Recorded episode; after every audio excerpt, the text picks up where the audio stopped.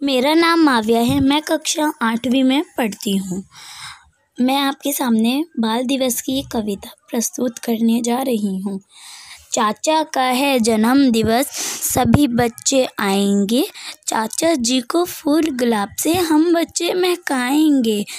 जब थे दिन बचपन के, वो तो थे सुहाने पल।